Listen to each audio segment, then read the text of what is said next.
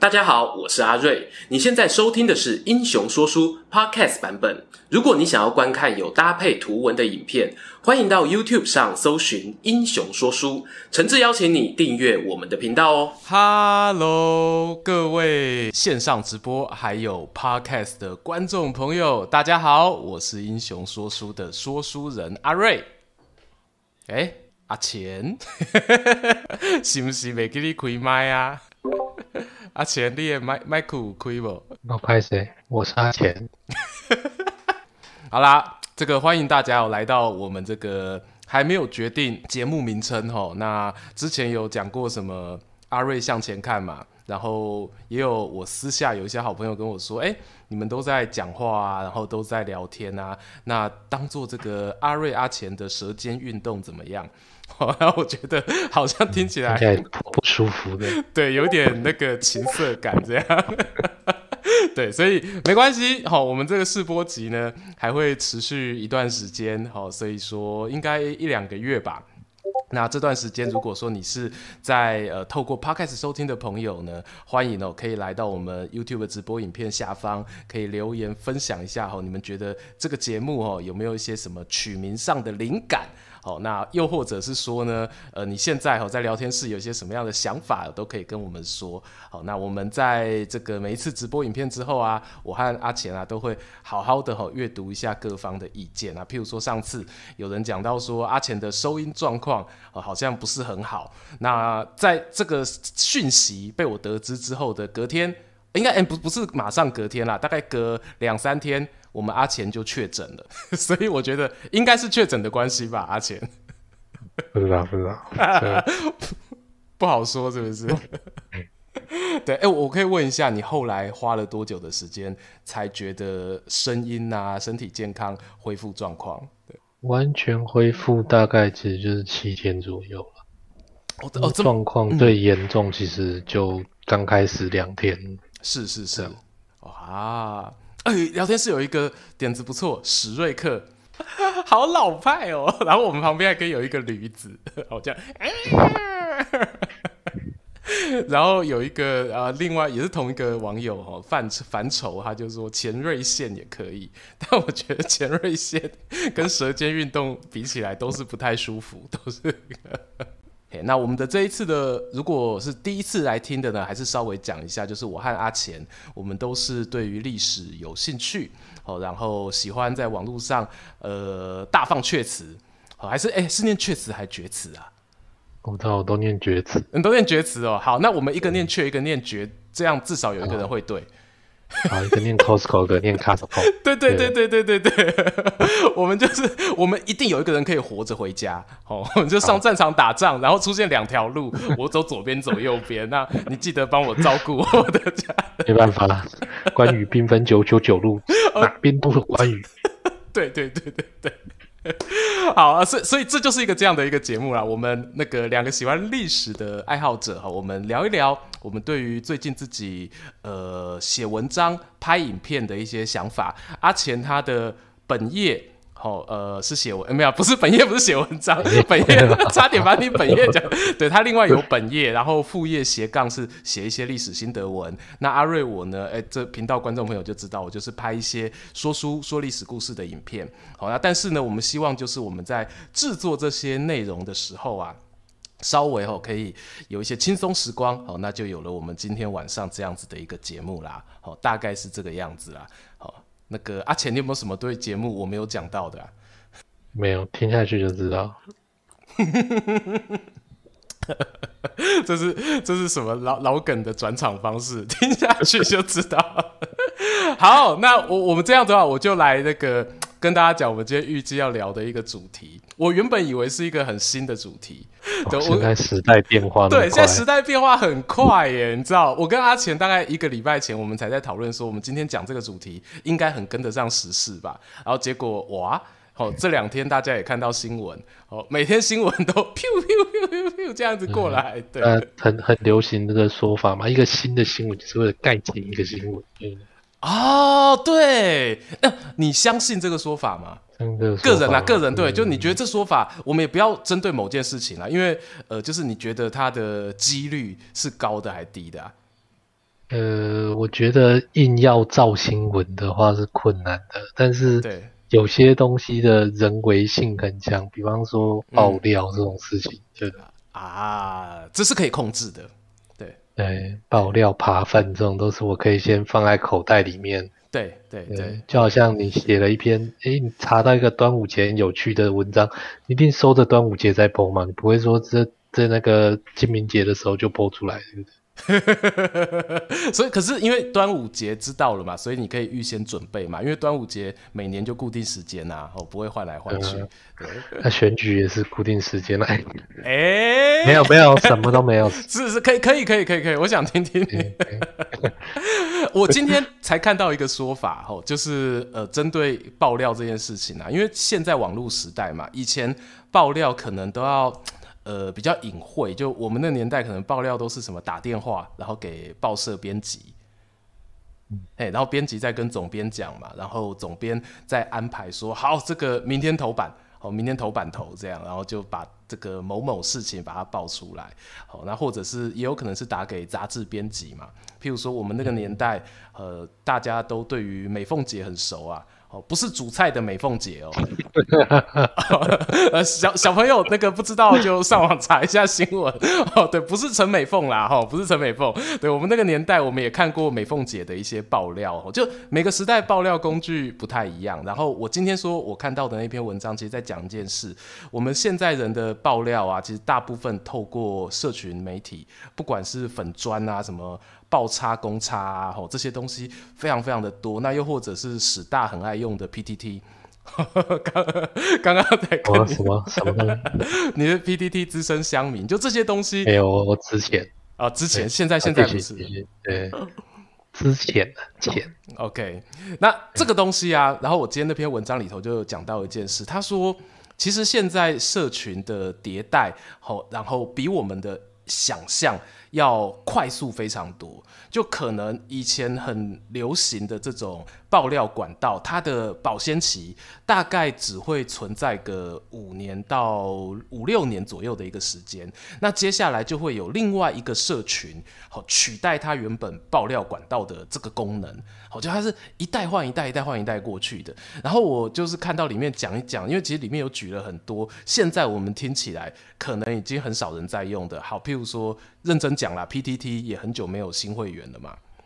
嗯，嘿，然后还有一个 Mobile 零一，嗯，嘿，对，然后更早之前伊利我不知道算不算，但是其实它它有一点像是档案分享。嗯，你有没有印象有什么讨论区？伊利比较不会在那爆料吧？对，伊利好像巴哈场外还比较多。啊、对对对，巴哈场外，嘿，巴哈场外，嘿，哦，有那个企鹅交通手札，哎、欸，企鹅交通手札，他说 PTT 现在开放注册了。哎、我我有看你频道、我有看你频道交通手札。哦，企鹅交通手札说最近超常看到的，好不好？对啊，每次华 FB 为你推荐，一定推荐企鹅。我们现在我们现在是在工在工商吗？没有没有没有，真的不是真的不是，他刚好刚好那个企鹅有分享，感谢企鹅吼有来跟我们直播。好啊，有那个 EZ 有历史讨论区，好，刚才有人有有那个聊天室有人补充。嘿，所以其实以前这些这，但是这些东西你现在去看，你都会发现说发文的往往都是老面孔，哎，就是都是有一些这个骨灰啦，吼，你可能对这边发文习惯了，然后他也懒得去其他地方发文，然后但是年轻的。朋友可能就会去跑到呃更新的地方，哦，像 Dcard 现在也是年轻人、大学生，他们可能很流行会去那一边抒发自己心情，写一些自己生活故事的。但是就呃，如我今天看到那篇文章讲到的，像 Dcard，他就是要说 Dcard 很快就会死掉吧？呃，呃，就是因为他讲说什么五六年，然后什么新的转移，一定就在讲 Dcard，风向带的很准哦。对他的那篇文章的风向带的很准，对，对，我们其实我是觉得可以看一下啦，然后但因为全文其实蛮长的，他有提到一些呃，我自己觉得是合理的推论哦，只是合理的推论不见得就总是会有例外嘛。他合理的推论是这样讲，他说因为社群它是有这个，它跟我们的植物生长或人的生生长一样，有生老病死，然后社群的一开始兴起，你一定会需要很多年轻的受众。然后这些年轻的使用者就会很有活力，好，而当年轻的使用者，他就像是是一座一座山上面的先驱植物，他进来之后，然后就会有一些公关界的老屁股，哦，我好厉害，我把它带到我们主题了，十二分钟，对，十二分钟，OK OK。就会有一些可能从事公关行业的哈，或者是从事呃相关媒体舆论业的人，他们就会发现说，哎，这个社群已经有长一些小树苗了哦，就我们讲的那些先驱植物已经进来了。那这个时候呢，他就会开始都，哎，我也进入这一片森林哦，然后也利用这一片森林来达成一些我想要做的事情。好啊，可是当这些呃有目的性比较强的。植物哈，这些会员也进来的时候，这一座山的生态就开始有了改变。然后，当它渐渐渐渐改变到说越来越多哦，这种不纯粹是讨论哦，然后有业配也好，或者是有各种组织性的活动也好，都出现的时候呢，呃，最早的那一批年轻人可能一来他们也老了，然后二来就他们也觉得说啊，这个地方好无聊，没有以前生机蓬勃的样子，然后他们就会决定去下一座山。哦，那可能他们去下一座山的时候，下一座山已经有新的年轻人，他们已经先到那里了，然后他们又营造出这一种哎、很快乐、哦很有活力的这个样子，然后大家就一座山丘越过一座山丘。哦，李宗盛应该也是这个想法吧？对，好啦，好，这我我今天看了篇文章其实是蛮有感的啦，我就这边顺带顺带讲一下。对，哎、欸，我、欸，你说，你说，我我问一下哈，那这其实我对公关这到底是什么样一个行业？嗯，你刚刚讲到公关进入到社群对网站这边，其实我不是很了解公关到底是什么样的一个。公司或者什么形态之类，漂亮！我觉得你这一球真的做得很好。我今天第一题，我其实就在想讲说，大家心目中的公关业不知道是什么？名义上解释应该是公共关系嘛？对啊，然后可是关公倒立之类的 哦，你说那个 关关公倒下来，头上脚下就被公关 哦，他掉进那个河里，或者是他被绊马索绊倒，关倒茶呢？所以潘璋手上抓的是公关，其实不是关公。他在麦城俘虏的时候，把他在头上脚下吊起来，哎、公关来了，这样。好啦，我我我刚刚讲了，我我自己原本我的想象其实是，呃，处理公共关系的，我都会觉得它是一个公关行业。可是我们也知道，因为所有的工作当中，有些公司企业规模有大有小，真的哦，很难。每一个组织的内部都有专门处理公共关系的人，好，所以真的像我们以前出版社就是行销在做这部分。没错，没错。我我自己后来啦，我觉得呃，像我其实没有待过非常大的公司哦。那我先讲小小聊一下我的，就我过去的经验，我也是觉得说行销。业务这些东西，其实他们在我们今天包括聊天室，还有在听我们节目的观众，应该会是你们日常生活中吼最有机会接触到工作有公关性质的呃职门或者是类别职业别，哦，应该是这一类的。那诶，阿且，你刚刚说你们出版社以前是行销在负责啊，他你为什么那时候是他做了一些什么事，让你觉得说他是在做公关的业务？因为其实。行销常要办活动嘛，对，那什么签书会啊，那签书会你要制定规则嘛，对，说哎、欸，我们可能几号的时候我们要先卖签名版啊，你要买买了签名版，你才能来参加这个签书会，对，比如说你要先买的书，你才能参加签书会，诸如此类的规矩。啊，但是买这个活动的时候，你公布的不是那么清楚，嗯，哦，就会发生争议嘛，那有争议的时候，其实就是。嗯行销要出来解决这个争议，就网那个言上了，网友说：“哎、欸，你这个活动没讲清楚啊？”对，呃，我买了三签名版，为什么我不能签？因为你买的你不是我们家的签名版。但是你不能这样子跟他讲啊。所所以后来，像我举例，就是刚才这种状况好了。假设他他确实不知道规则来，那那时候公关他们的处理方式，大部分是什么 SOP 啊？那是诶、欸，因为刚好那个时候我算是 幕后黑手了。那我跟他们，我教他们方式，就是这种真的没有什么 SOP。第一时间你就先认错就对，你绝对不要跟他们变啊，变下去就是你死。因为你跟一个辩，通过第二个、第三个、第十个，通通来跟你吵这件事情。所以，欸、我我刚才问的还是呃客户端，或者我们讲这个公共端哦，不是你们公司内部有错，是外部的这些人，他可能并不是那么站在道理上。可是，即使是这种状况哦，我们的幕后黑手，我们的实际上。你还是建议他们道歉。呃，公布可能不是那么详细，然后或者说有一些缺失，你不能去讲做哪缺失，就是说，对，可能有一些缺失，这部分我们会再检讨。嗯哼，呃，大大招开出来，大家其实差不多都是这样。啊，那接下来就当做没这回事，开始冷处理哦。我冒昧请问，久了，台湾的民众就会忘记有这件事情。那大概是几年前的事啊？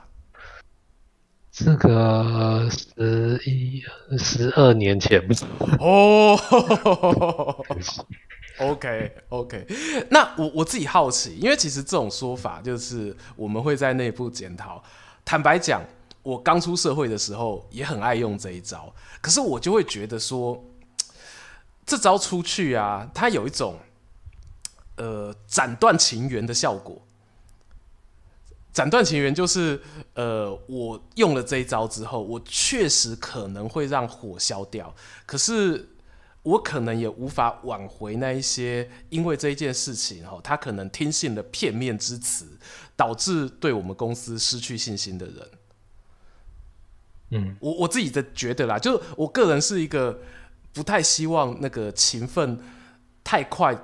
被斩钉截铁后，然后没有后续发展可能性的人，所以我其实一直都在想说，不知道有没有什么机会是可以挽回，可以化危机为转机。好，譬如说我们的好朋友 Chip 先生，好，我觉得他其实在这件事情的最初，哈，最初他。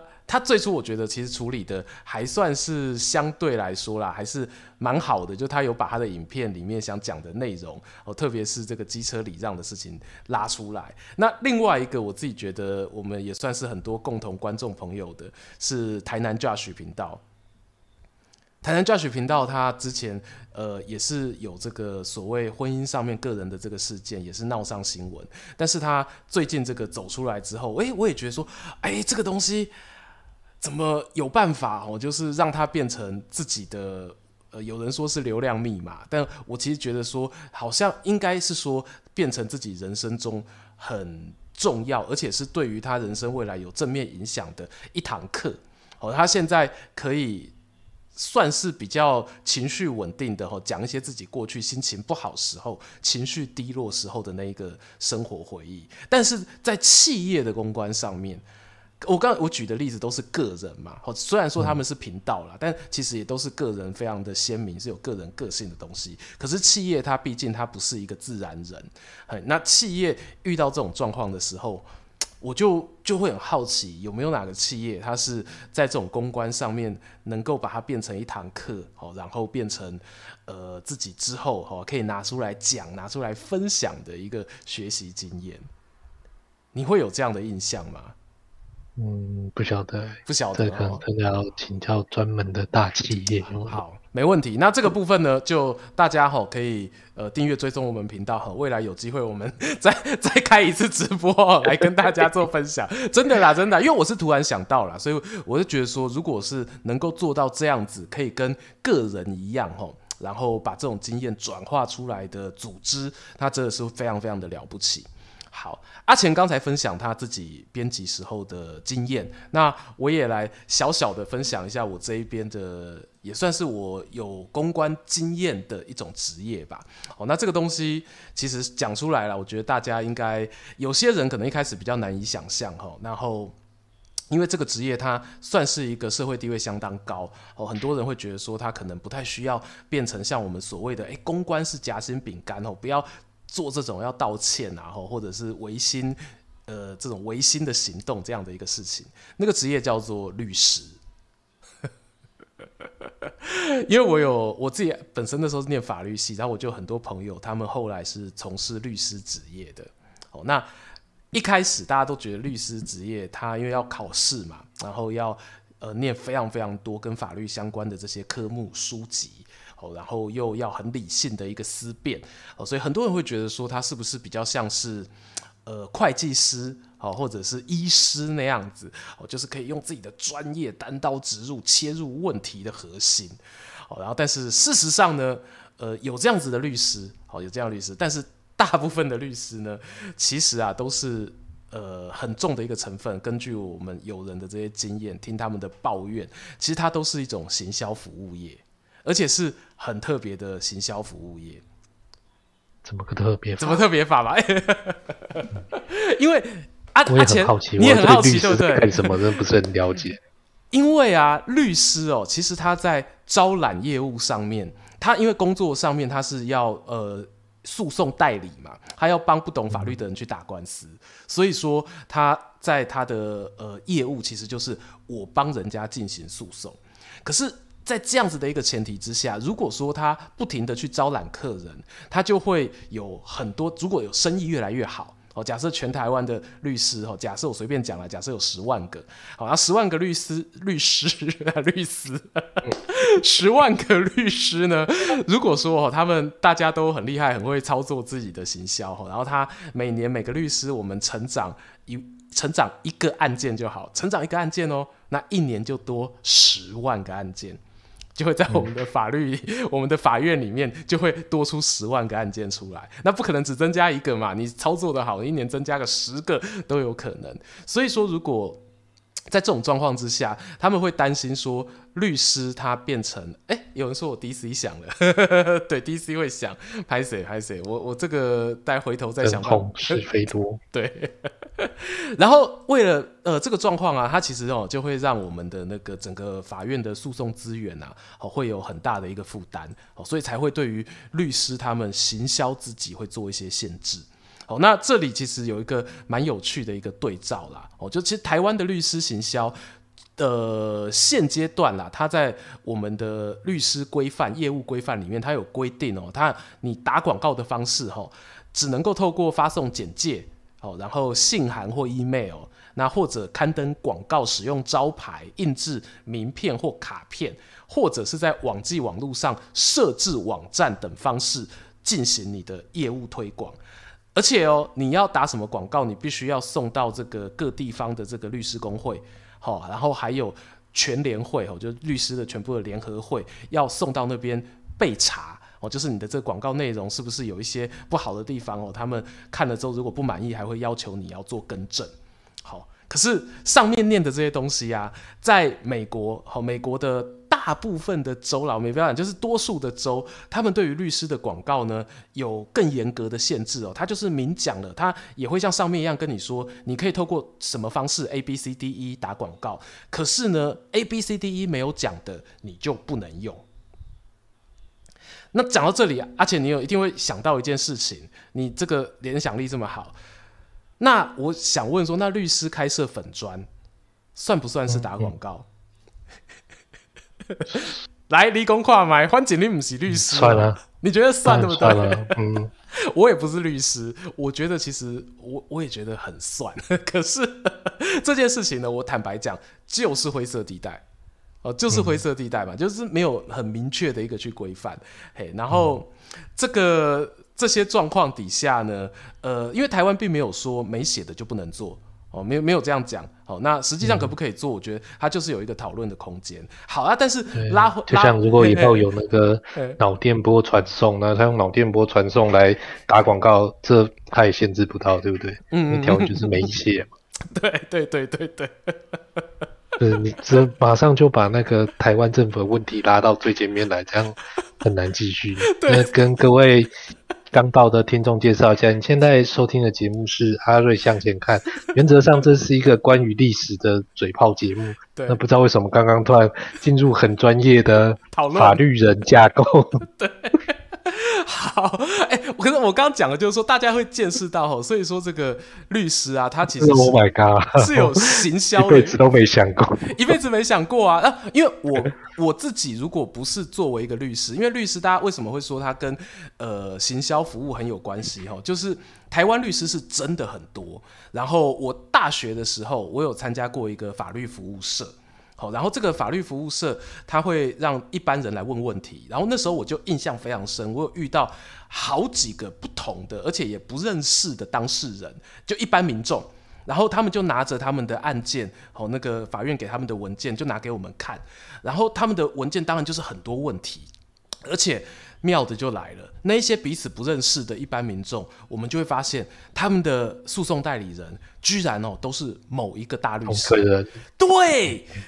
然后我们那时候，然后我那时候就问学长啊，就说啊，为什么这些民众都是个律师？然后学长就冷笑，这样，呵呵，那个那个东西哦，然后他他他就我不能讲名字，讲名字真的就问题就大了。他就说那个律师哦，就是个大烂货，他就这样讲。嘿，然后我就想，哇，怎么用这么重的词？然后可是随着我们在提供这个，呃、就像对三星的手机会爆炸，你也不能说它是烂货，虽然很多人都使用三星的手机。对对对，还是不能说他是个烂货，好吗？是是是是，是，我们要给三星一点面子。没错没错，感谢你帮我拉回来哦。所以说，在这这种情形之下，我们就发现说，真的很多律师他是为了生意哦，无所不用其极。然后我我那时候当然就是好处去想，就是说，可能这个律师他真的没有做这些案件，他就活不下去，就没有饭吃了。我希望是这样，哦、对对啊，那当然往坏的方向去想，就是说他想要赚更多，那他有可能就会把一些原本可能不用去提起诉讼的事情，然后他就鼓励当事人说啊，你这可以告啊，我这可以帮你啊，哎，然后这就可以得到赔偿，就也可能会有这种状况，但我不知道是哪一种，好，我只能够希望说人是往好的一个方向去去走的，所以说在这个情形下呢，呃。你就会发现到说，律师他要怎么样去让自己的业务成长，然后还有他要怎么样去说服他的当事人。其实这个东西，它跟公关的工作的本质其实是有类似而且有共同的一个地方的。那你也会遇到说，有些律师他被当事人，呃，因为官司打输了。哦，他可能在网络上面踢爆啊，或者是做一些对他有一些这个批评，那这个时候他要怎么样的去做一些处理？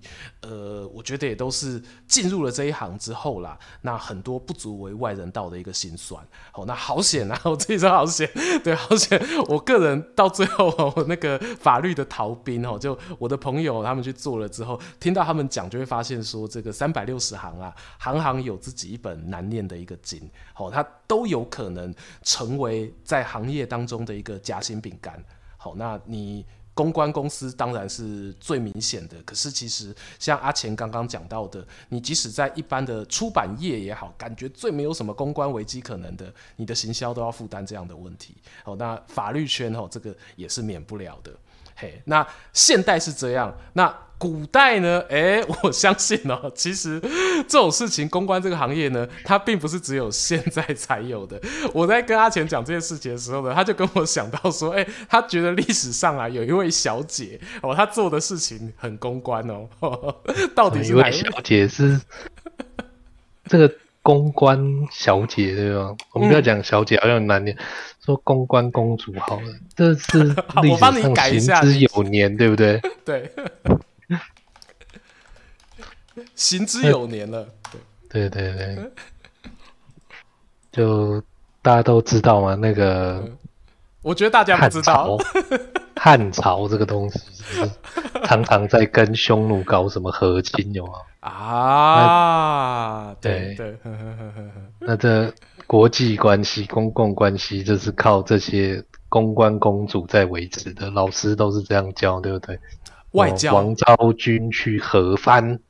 要是没有王昭君的话，可能汉朝就要被匈奴消灭了啊！哎、欸，你们有没有人老师是这样教？我小时候老师差不多是这样教的。我还有一些朋友到现在都还是这么认为。啊、但是姐，你实际去看史书，你就发现说根本就没有这回事，好吗？哦，所以你呃，我觉得没有这回事，它好多种解释哦。第一种，呃、我现在帮大家分析一下阿钱刚讲这句话，你可以喘口气。没有这这回事，它有两种可可能。第一种就是汉朝跟匈奴诶关系其实很好，没有打架，所以没有和亲的必要。哦啊，第二种可能是没有王昭君这个人啊，第三种可能是有王昭君这个人哦，可是他没有去啊，第四种可能呢，有王昭君这个人，可是他去了，他并不是和亲，他可能去跟人家玩 gay，啊 去跟人家打架，或者说单纯只是想喝酒，找那个匈奴的领袖干一杯，好，这个昭君干一杯，哦，其实都有可能，所以没有这一回事。阿钱，你觉得最大的跟我们的观点差异的的地方在哪里？对，好，我想第一件要讲的事情就是说，这个汉朝跟匈奴的这个国际关系，对，是一直在改变的。哦，他不会永远就是说，哦哟，中国的外面就是有一些红毛、金毛、绿毛的蛮族，等着要来侵略这个哦农耕民族，看起来就很好欺负。哇，都黄黄的嘛，对不对？这个，对，人家是一个自己的国家，你也是一个自己的国家。那我们只看得懂中文，只有中国人在那边写说外国人很坏。啊，那外国人当然不会，匈奴当然不会自己写说我很坏啊，他一定也是说你中国人很快，好吧？他也有可能说你你们你们的国家不富强啊，我们去帮你富强也有可能。对，嗯、我们常常说这历史是胜利者写的，之前阿瑞也讨论过这个话。对对对，没错。那我其实我也喜欢讲说历史是。认识字的人写的啊，啊，我喜欢我我其实更喜欢这个说法，对，嗯，那其实今天不是只有认识字的人才是聪明人，很多聪明人会做别的事情，嗯，啊，所以其实有一些不是文字的历史，对，什么工艺史、音乐史、美术史这些由作品展现出来的历史轨迹。跟我们这些只看政治、战争、外交历史是不相同的啊！太好了。哎、欸，你你是不是有偷听我某一次的直播啊？我超喜欢，不知道，欸、你不知道，可能通灵的通灵的部分。我们这感觉就就像是那个出去那个酒吧，然后认识就跟陌生人聊天，说：“哎、欸，你这怎么想的跟我一样？对我们好有缘哦。”晚上再去别的地方聊一聊吧。我就就就是喝高了的时候才会有情况。我们现在有在喝嘛？我们是国光帮帮忙。对对对，因为刚才阿钱说的说文字以外的音乐啊、艺术啊、舞蹈。哇，这些东西，这是我超级喜欢跟我观众讲说，大家真的不要只看军事史跟政治史，长民史、艺术史、植物史、食物史、家的物件，嘿，啊，这些最讲米亚的这些历史都非常值得大家吼去了解。你会看到文字以外的一个世界。哎，拍谁？我岔题了。嘿，阿阿钱，嘿，你继续继续来，继续来。阿龙，我们回来说，这中国会内乱会。政治斗争，对哦，那国力会衰弱嘛？对，那我们常常啊，这时候国力衰弱，外国人就会来打。嗯，人家匈奴自己也是国家，匈奴也有同样的问题。没错，那他们也会有衰弱的时候。对，一开始刘邦那时候是匈奴强，刘邦这边刚打完统一战，对，比较弱，没错。那那时候说刘邦打输了嘛？就说好，那我们嫁嫁公主给你们好不好？哎，好好好，为什么？为什么接受嫁公主这件事情？哦，今天如果你是一个国王，你为什么要一个战败？哦，会不会是因为我想要可以从你这一边得到一些我原本不会的东西？嗯，这是一种也许吧。呃，这也许、哦、也，也是一个推论，对对。嘿，啊，你的推论是什么？那就是我后来看了，不只是匈奴嘛，那看了什么韩国的一些神话哦，韩国？发现到，对，其实你会发现到一件事情，包括韩国啦、蒙古啦、匈奴啦、突厥啦这些神话里面，对，都常常出现一件事情，就是开国的第一个君主是某某人的女婿。女婿是什么？就是娶了之前部族长的女儿，欸、然后他变成继继继承人，他开创了这个国家。嗯，嗯，所以就会注意到一件事情，就是说中国周边的这些民族其实相当有把女儿当做是财产象征的一部分，应该说是部族长的女眷呢。嗯，我觉得这是一个还有一些母性母系社会在里面的那个感觉在了。是的，是的，应该说他们对于女性这一个。我来，我在想一下用什么字。我刚本来想讲物体，而发现讲出来不对啊。这个女性这种存在，女性这种存在，它的意义跟我们熟悉的你讲呃农耕民族是有很大的一个差别的。对，我们或许觉得嫁女儿这件事情，呃，跟他们想的这个嫁女儿达成出来会对你生活造成的影响，在两个文化圈是不一样的。嘿，嗯，对。就是后来不一样啊！其实你往前面一点想，对，以前有一个人叫做尧，他要把他的位置上给舜，他第一件事情是什么？嫁女儿，嫁女儿。对，他把他的女儿派去给舜，然后叫女儿自己看说，舜这能不能这样？能，可以，可以。顺就开始进入接班人路线了，有没有？哇，他是被挑被挑中的。对，原本这个。那个文化感是一样的，就是有女性，这女性根本就是传国玉玺，你知道，女儿跟老婆这根本就是传国玉玺，男人根本不知道在干嘛，男人大概就是那个公仪哦，大总管而已。其实你不是国王，虽然后来都写成说哦，这个是三皇，那个是五帝，可是我就觉得他们其实根本就是公仪而已，以后根本就躲在你们背后，好不好？为什么？因为后来是父系嘛，用父系的角度去写母系的时候，就变成这样。是的，是的，嗯、对。这种牛我常常吹水，我很习惯了，大家就听听就好。对，哎，对，真的，真的，我们不，这不代表正史哦，大家不要太那个，真的当真哦。好，加介秀。对啊，其实就是说，哎，我娶了你的女儿，表示我可以继承你的财产。嗯、对，这个观念你成立之后，你就可以了解说，哎，为什么匈奴愿意接受汉朝的公主？啊，你反正你送宝贝给我，哦，我这不收白不收啊，嘿，对，哎，我这也不是纯粹胡乱。后来到那个，那到新莽的时候嘛，嗯、西汉灭亡，王莽去篡位，然后刘秀他们再起来革命嘛，对，他们革到一半的时候，匈奴就突然说，哎，我觉得齁，你们这个国家，我本来是你们汉朝皇帝的女婿，是，那其实我有这个继承权，我应该出来说一个公道话。就你们通通不应该当皇帝，我现在选一个皇帝送给你们。哎、欸，这真的是记录在《后汉书》上面，我记得、啊，我记得。嗯，笑死，他很像那个十字军之王游戏，或者我们讲这个欧洲封建时代哦，可能那个法兰克，然后他宣称说啊，我对英国这边我也有继承权，只是我的顺位靠靠边啊，我前面那几个人都没有用啊，那我出来讲句公道话可以吧？这样。因为你就发现说这些事情，大家都是差不多都在演同样的戏。真的哎，真的、哦、哇！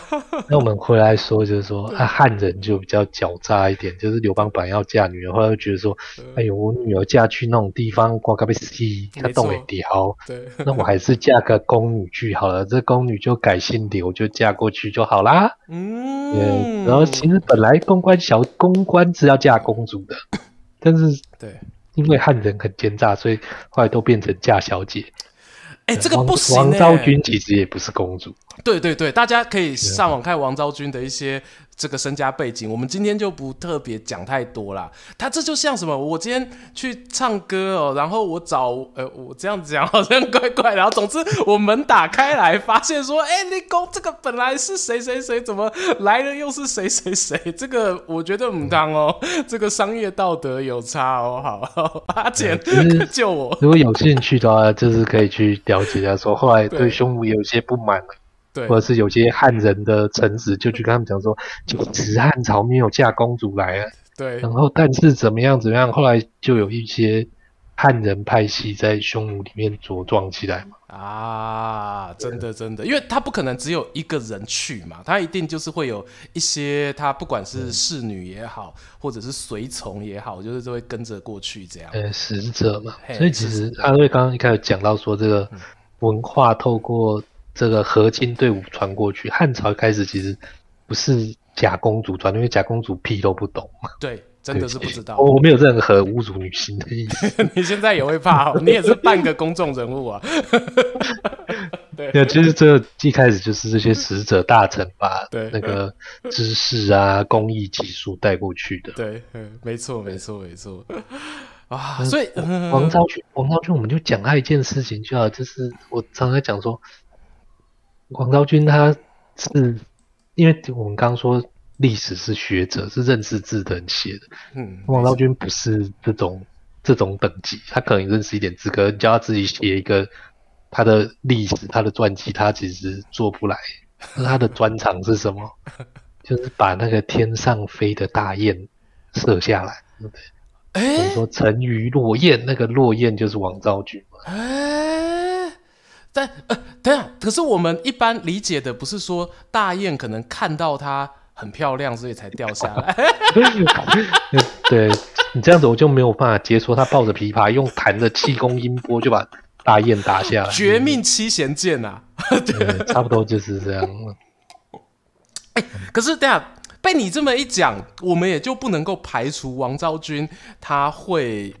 射箭的这一项运动可能性，功过人搞不好，对不对？所以他在匈奴应该也是蛮有地位的啊。因为后来那个，对，嗯，因为我刚刚讲话，刘秀那时候其实他的儿子什么也都还在当单于什么的，对，应该是蛮有地位的。那像他这种就是最高级的，好吧？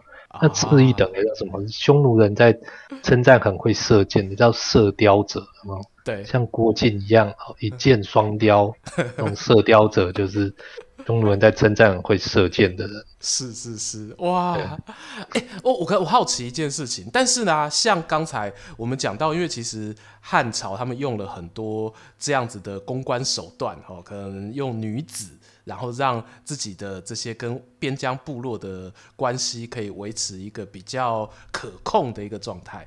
可是万一啦，就是今天你有没有印象说有遇到说像前面讲到昭君这个还算同意的，可是当这些单于部落的族长他们发现了说，哎，这个我不满意，或者说他们单纯就是想要跟汉朝玩 gay。好啊，这个时候危机无法用女子解决的时候，他们后续是就进入战争阶段了吗？还是说其实还有一些可以公关挽救的一些办法？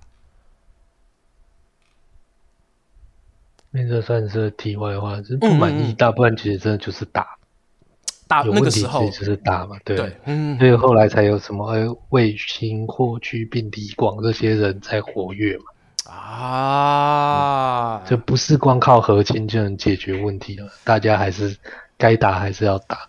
懂懂。那其实我坦白讲，就是说，以我们刚刚在讲的角度，我会觉得说，其实当时应该是匈奴是东亚地区的首领，哎，汉朝其实是臣服在他之下的，因为我把女儿都嫁过去了，这其实跟这战国时代说我把侄子交出去是差不多的意思。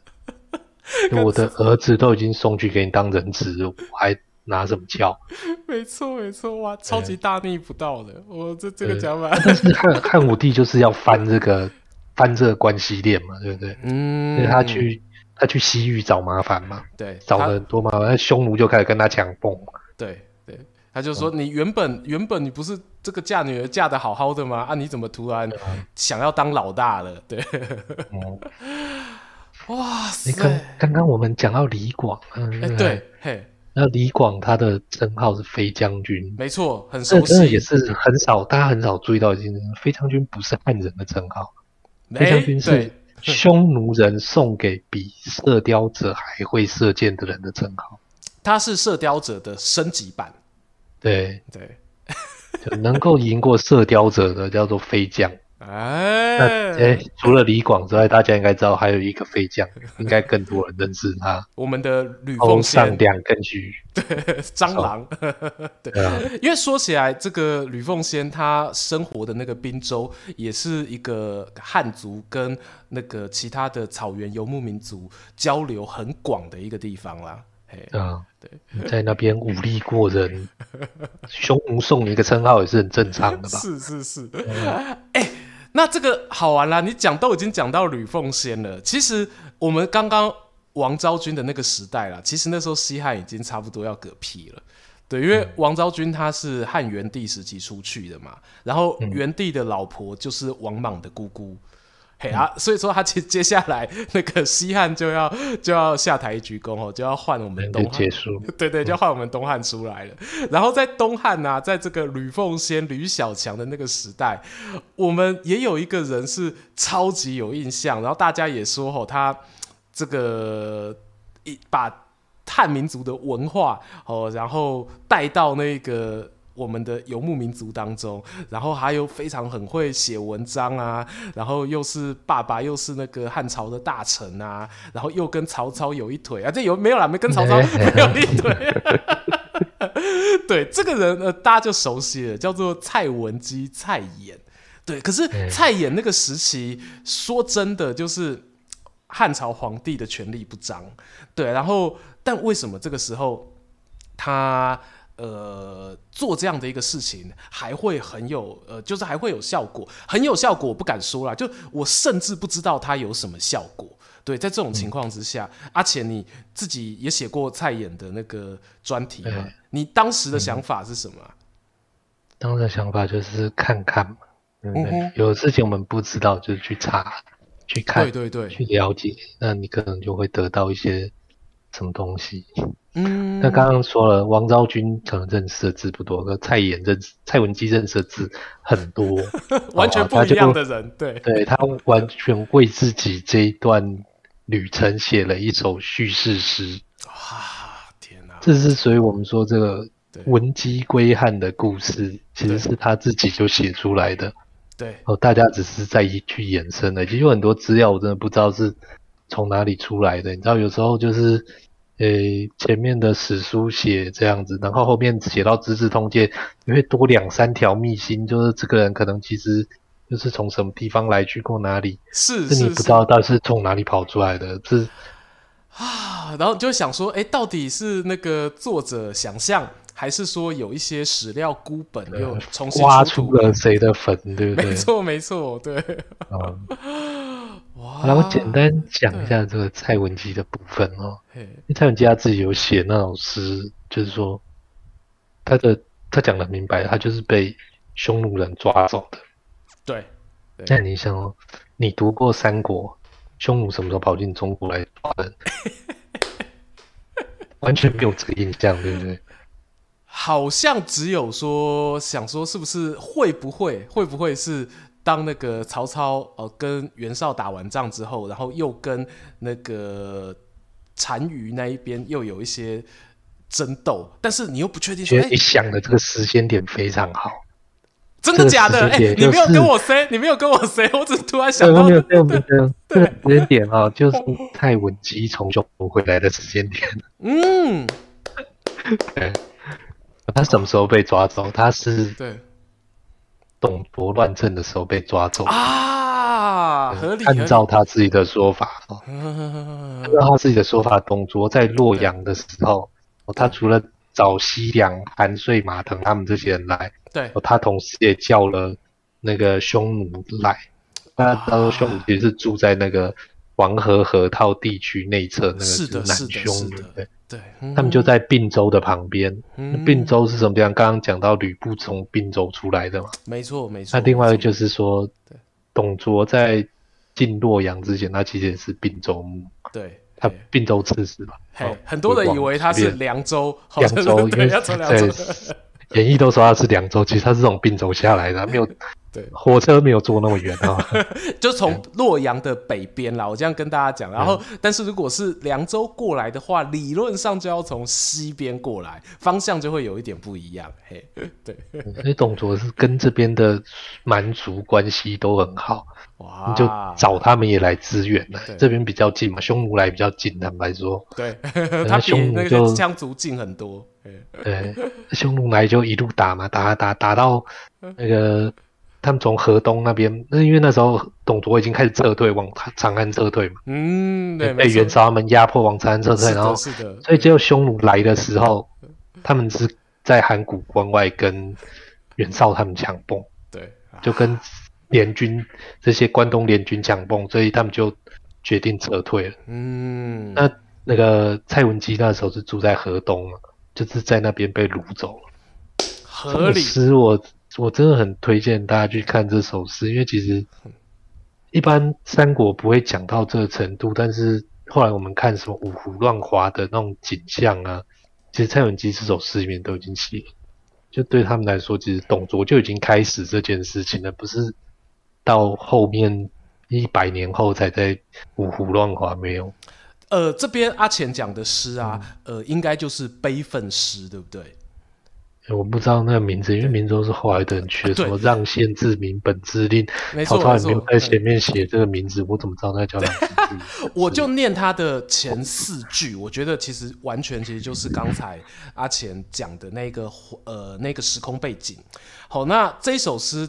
他的悲愤诗，当然是我们后人帮他呃，透过诗里面的情绪，我就觉得说，哎，蔡琰那个时候传达出来一种他叫天天不应，叫地地不灵的这个感觉，所以他写下这一首诗。他的头四句话是这样写的：汉季失权柄，董卓乱天长，智欲图篡世，先害诸贤良。我就念这边就好。他讲的说，董卓啊，他因为有这个不轨之心，所以他就先把那些对于汉朝效忠的这些大臣，就通通都害光光了。然后后面就布拉布拉就写了这个，就是阿钱阿钱刚才讲到的那一段。因为我刚才阿钱一边讲，我就一边稍对一边讨款啊，我就一边稍微看一下，哎、欸，确实。就是在董卓入呃入京的这段时间呢，他就看到了那个街上啊，都是那些战争过后倒在地上的这些尸骨，好，然后甚至还有男的头。好，放在男生的头被砍下来，挂在马的旁边，然后马的后面呢，则是载着完整的这个女性。好，因为男生没有用啊，这个女生对士兵来说还有一些泄欲的这个目的在。好，那这个非常的写实诶，这在诗上写的。我想哇，这你没看过，你要说杜撰出来，我觉得几率是不高啦。对。嗯如果他写在那个五胡乱华之后，就啊超前面的，有可能，对对对，他写在前面，我其实都怀疑五胡乱华那一段是抄他的。啊，因为你后来的人真的知道的越多啦，你有更多的这些想象，其实都是可以靠自己去把它做出来，嘿，对。哇，哎、我我我刚才忘忘了讲这边喘口气哦，那个感谢哲就是重新又加入我们的扇子团，然后我有看到那个在里头啊，就有人讲到说这个呃蔡文姬的下半生哦稍微哦这个一帆风顺一点，阿钱你会这么觉得吗？是下半生还是下半生？啊，欸、对不起，对不起，对不起，生命的生，你说顺遂一点吗？啊、其实你如果有读过这首诗，我真的觉得你不会这这样觉得，因为他写到最后真的是很悲戚啊，他觉得他这辈子就是已经所有的东西都海掉掉，他就是一个空壳，就度过剩下的时光而已。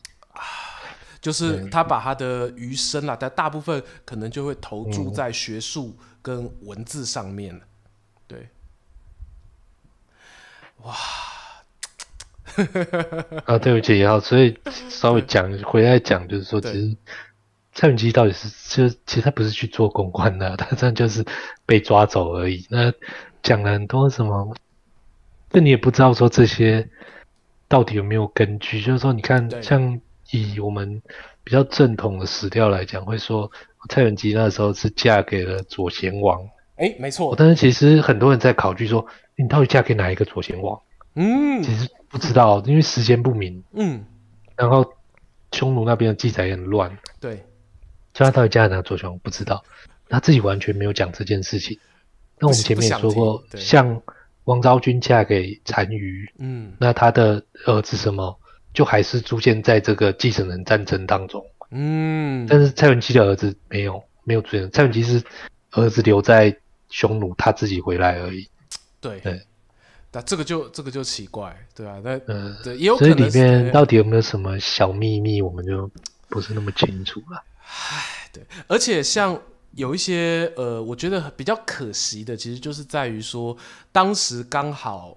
呃汉民族，他们也是处在一个非常混乱的一个时代。就蔡文姬去的那个时候，接下来在中原这边就群雄割据了嘛，所以大家也有一点自顾不暇，可能不是有办法像是。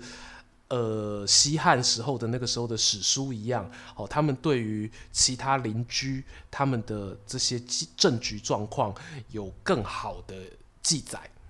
对，那这个时候很多东西真的就没有办法去挖出来。然后他也会就像是说，呃，如果是一个乱世时候的外交文书的一个状况啊，两国之间他们的那个。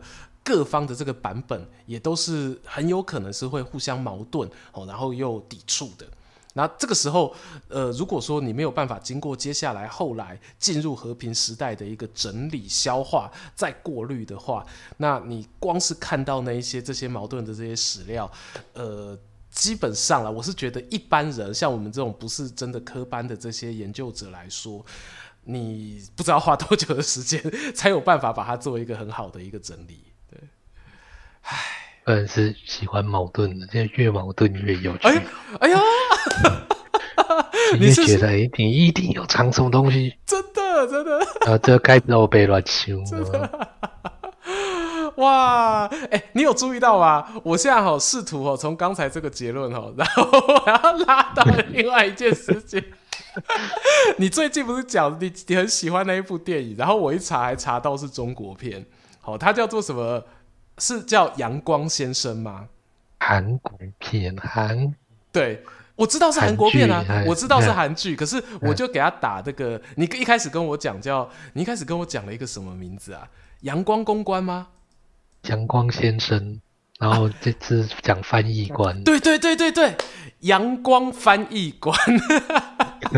然后我一查，怎么怎么会是这个中国片呢？然后后来我因为我心里也是印象中它是韩剧啊，对。然后那时候我就想说，哇，那这个……然后后来还好还好有找到真正的这一个这个剧作本身。那个阿浅呢，他超爱这一部片。然后里面那部片其实就像刚才我们说的，说这个两国的这个外交状况啊，在现代的这个状况啊，你都非常有可能哦会出现两边矛盾的一个状况。那当这种两边遇到矛盾的时候，这一部剧我觉得当然是戏剧效果啦，就有点扯。你要不要讲讲它的这个剧情到底有多扯？而且讲起来会不会太长？其实时间也差不多了。哦，真的吗？那你要你要长话短说，还是我们留待下集？啊，长长话。看你看你看你对。没，我们大概讲一下《阳光先生》这部戏嘛。对。可能有些人已经看过了。对。那它时代背景我。大概记得就是在大韩帝国前后，哦，这很好辨认的原因是因为那个他们那时候称皇帝陛下，就是皇帝了，不是韩王，嗯，这是有区别的哦。他们说是韩王，所以他们都是叫殿下，对，但是那只有那个要进到帝国时期才开始转变。嗯，那这个时候就是他们在讲，就是说哦，那个日本人也到韩国来啊，因为中他们转变成帝国，中国就跟他们算是那个从属关系已经结束了。对，所以日本也来啊，美国也来啊，大家都想要来朝鲜半岛上面分一杯羹。没错，没错。嗯，那就变成一个大家角力的舞台。那他是把。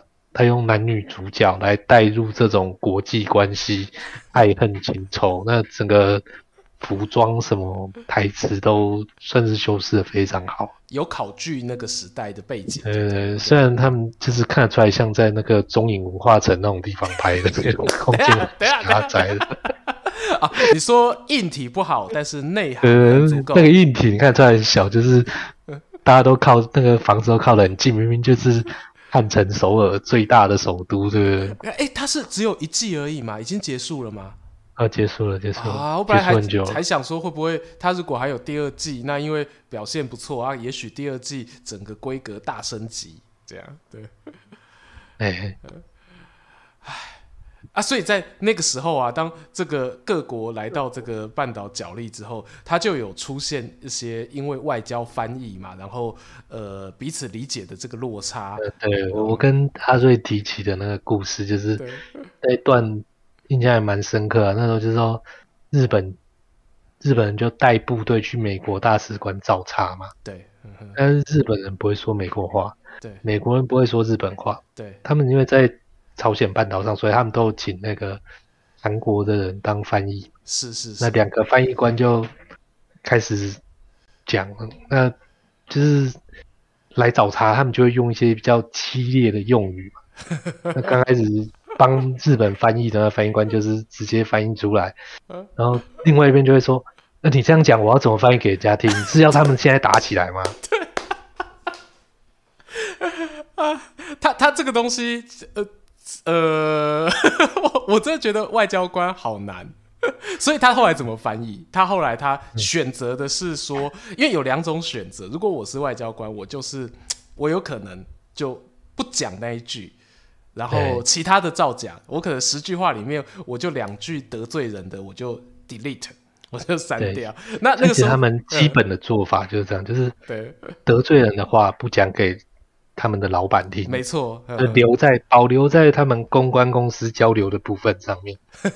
呃，那个就是到最后，就是美国跟日本没有打起来，两个翻译官打起来 了。他们打了一下，哇，那个大家觉得好了算了，那那就今天不找茬了，回家，日本人就回家了。回家之后，哎，两个翻译官就很开心的去吃汤饭。哎，这这个床头打架化解了一场。对，化解了一桩本来会在韩国本土发生的战争，就靠他们两个。啊，所以他真的就是用公关解决了，虽然是公关的拳头，哦，两个 两个翻译官的拳头，但毕竟我们还是可以勉强说他们让他没有进入到战争的这个层级，这样。对，哇，对。哎、这呃，我觉得这这部片其实是阿钱跟我讲完之后啊，我就非常非常的有兴趣。对，因为其实我对于呃，我对于战争片，坦白说，并不是最喜欢的。但是我喜欢看那些战争以外，然后呃，国与国政府然后处理冲突的手段，好，就是有哪些天马行空的这些想象。哎，哎、欸，阿钱，你有听到吗？有有有有听到有听到，对啊，然后我我我有注意到你刚刚有提醒我这个我们的时间哈，这真的是差不多了。我们其实没有想到，我们大概还有呃三分之一啦，没有到一半，我们还有三分之一的东西。我本来本来吼想要再再多聊一下，对，但是我看来吼，我们这个大家舌尖上运动的功力都是很不错的，对啊，所以我们都点到为止。对对对，我们的舌头都非常的灵活，我们都做了这个大量的运动。今天啦，这个还是要拉回去。我们其实讲的公关这一件事情哦，其实从刚才我们的故事，还有呃一些历史上面啊，曾经有过的这些事情啊，好，然后对比我们一些最近社会上我们有遇到的，呃，对于当事人来说哈，可能会对于他们民生有一些不好的这些事件，我们才会称为公共关系危机嘛。啊，我们的标题哦，其实也有讲到，我觉得还是带一下好了。我们标题有一个我刚刚还没有讲到的，就是那个临停危机嘛，就我们有某位这个呃政治人物嘛，然后他是市议员哦，可是呢，因为违停在路边嘛，然后被这个警察说要开单，啊，然后中间就发生了，他出来之后，他跟警察表明自己的政治。政治人物的身份，然后警察后来就是打死不愿意开单的这件事情。那其实，在这个沟通部分呢，就可以看得出来说，古今哈人还是没有变的，哦，人还是没有变的，哦，就是人对于同样的这个事情会有截然不同的一个理解。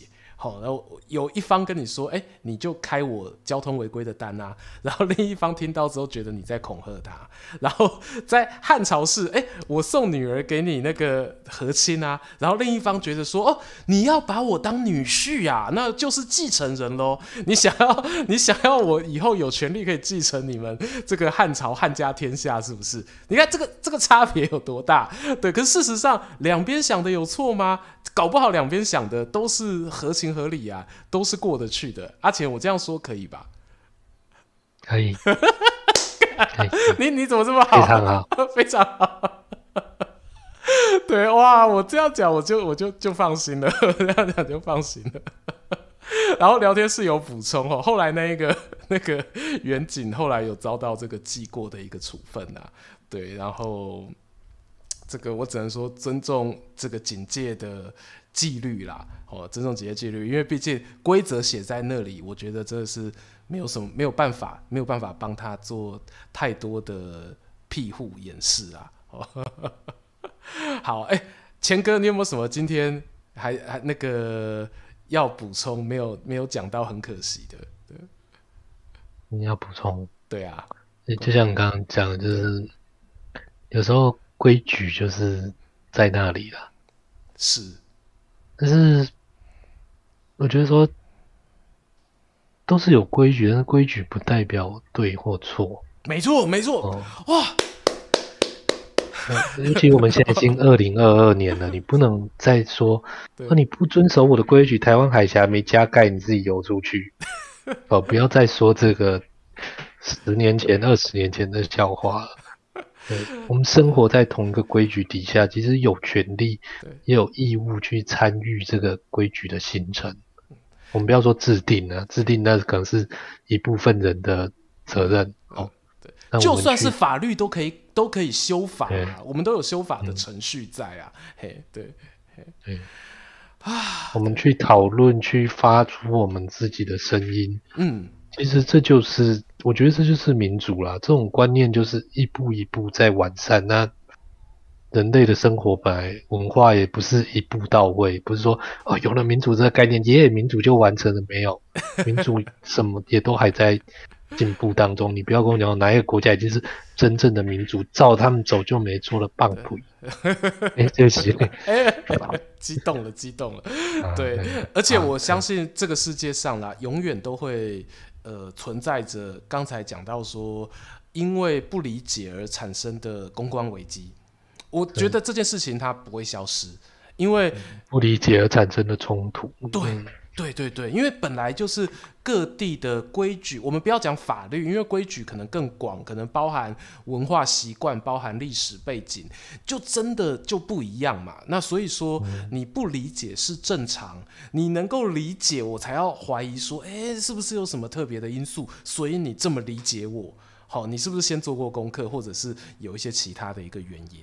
嘿，那但是预设状况其实都是不理解比较多，所以真的有了冲突。就也不要太责怪，不是他是坏人，也不是你是坏人，而是冲突本来就会发生。那我们要做的是好好的，好，我们把冲突解决掉，好，问题解决掉，那对双方来说都是一个更好的一个结局。嗯嗯。耶！哎，我们可以 ending 了哈，要 ending 啊，碎啦，碎啦。好啦，那各位观众朋友哈，我们线上直播的哈，谢谢大家哈，陪伴我们那个度过了一个小时快乐的运动时光。好啊，如果说呢，你对于我们。对，我们有在运动哎，有在运动。有有有，我 我没开冷气，我我很顽皮，没开冷气，现在已经满身大汗了。今天给，谢谢。经过一个小时的运动。对，好，那如果你喜欢这样子的这个运动的话呢，哈，欢迎就是接下来啊，就是锁定我们的这个直播，好啊。如果你是 Podcast 的观众朋友，那对我们的这个呃内容啊，有一些什么样的建议、想法，想要跟我或者是我们的史前文化阿钱来好好聊聊的话呢，也可以到我们的 YouTube 哈英雄说书的这个直播影片下方哦，留下你的看法，然后宝贵的意见，我们两位呢都会好好的吸收起来的。好，那有呃，我应该应该没有什么要补充，我们刚刚应该补充完了嘛，对不对？嗯，对，没错。但如果对于那个认知差异很有兴趣的，我这边有一些那个关于南北朝不同的文化差异的。东西哦，要这次讲吗？可以提出来，不用这次讲。给他几雷。我说有兴趣，赶快留言，他才会让我下次讲，好吧？没错，没错。那阿钱他有一个 FB 粉，你们的声音就是我们的力量。对，因为我好像要选举的感觉。好熟哦，这是这在自习七七吗？还是哪一个政治？我不知道。哇，看看看，对，你到那个阿钱的那个粉砖哦，叫史前文化，话是说话的话，好，不是那个化骨绵掌的话，哦，不要。打错了哦，史前文化呢，可以也可以留言哈，给他多一点鼓励好，OK，好，那我们的今天的节目就到这一边啦。好，期待和大家下一次空中再见。哦，我是说书人阿瑞，我是阿钱，我们下次见，大家拜拜，谢谢大家，拜拜。